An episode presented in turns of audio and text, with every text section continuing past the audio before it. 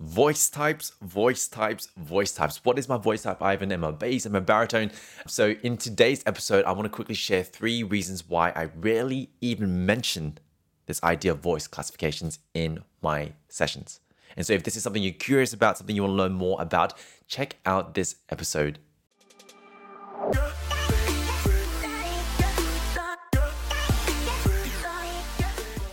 Hey everyone, welcome back to the Singing Simply Show. My name is Ivan, and we are on a journey together in this show to demystify learning to sing, especially when you're first starting off, right? It can be quite complex, it can be quite confusing. And I want to break it down in a way that's very simple to understand for you. And if this is the first time checking out this show, welcome, welcome, welcome to the team. And if you're returning, welcome as well. And so today's topic actually came, well, actually got inspired by a question on my social media. And, you know, I often get questions on social media, you know, people just DMing me on Instagram or people DMing on, like, you know, my other social media platforms. Hey, Ivan, you know, what is my voice type? Right. And they might send me a clip and they might be like, Am I a bass? Am I a baritone? Well, what is my voice type? Or maybe I have some singers reaching out for help, right? Reaching out for lessons. And they would come in and they would say this I am a bass, but I can't hit this, or I'm a soprano and I can't hit my low notes.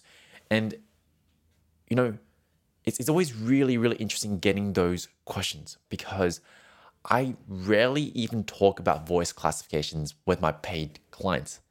And so for today, I actually really wanted to share three very simple reasons why I don't spend so much time on it. I really don't spend so much time on voice classifications at all. So let's quickly t- let's quickly run through them. So number one, one of the biggest reasons why I don't talk about voice classifications much in general is this question How does it actually serve you?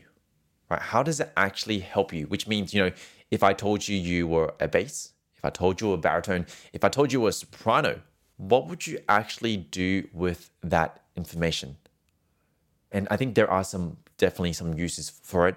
But what I find is that for a lot of people starting off, a lot of people, you know, first working on their voice or even some intermediates, often when we get that information, that piece of information, we end up using it as a label or it often ends up limiting us because we end up, you know, bottling our voice into this one very specific label.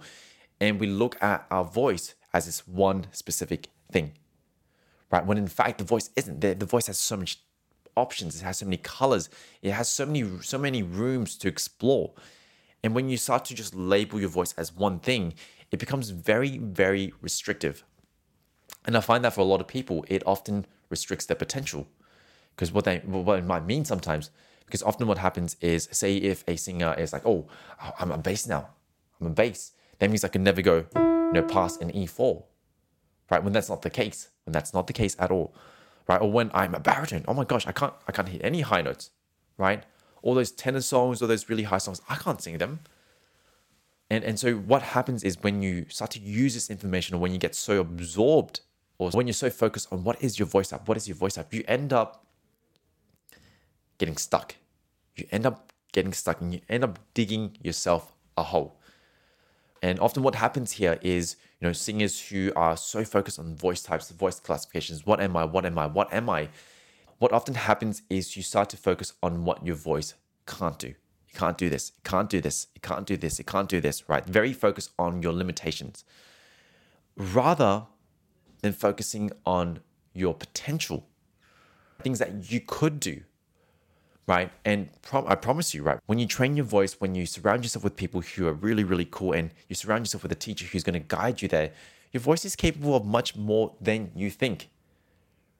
For example, when I when I first started singing, I could even get past a C4. Couldn't get past a C4, and you know, if even if you scroll through some of my social media posts, right, I, I can go way past the C4 now.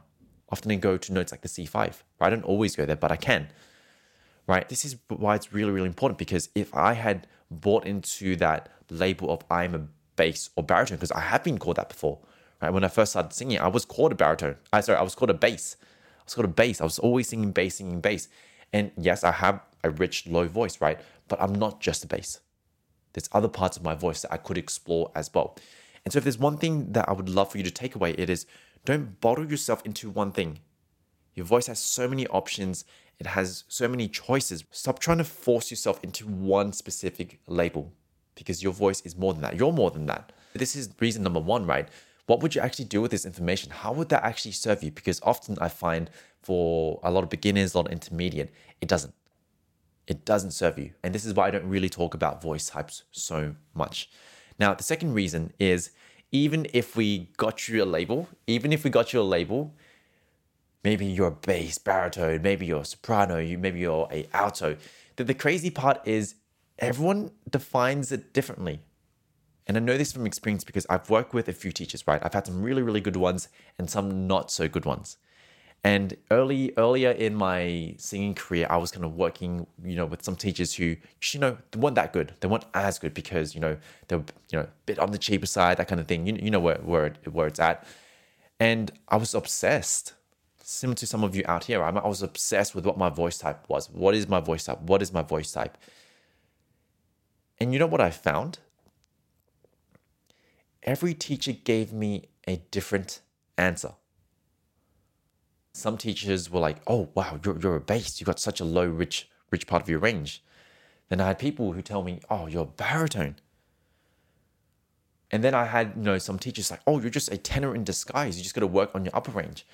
And once again, it, it didn't serve me. Why am I sharing this story? The, the reason why I'm sharing is, you know, even the professionals themselves, even the people who have got some experience under their belt, there isn't this objective lens. There isn't this like you are a tenor, you are a bass if you do this, you're a baritone if you do this.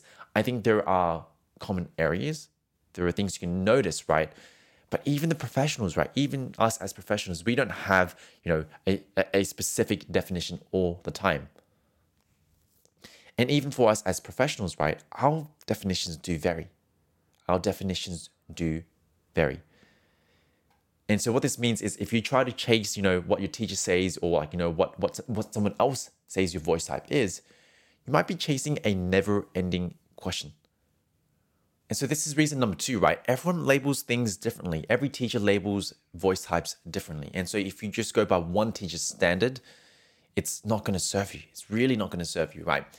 And last but not least, reason number 3. Reason number 3 the reason why I don't really explain or don't share much about voice types is because we often end up breaking them anyway.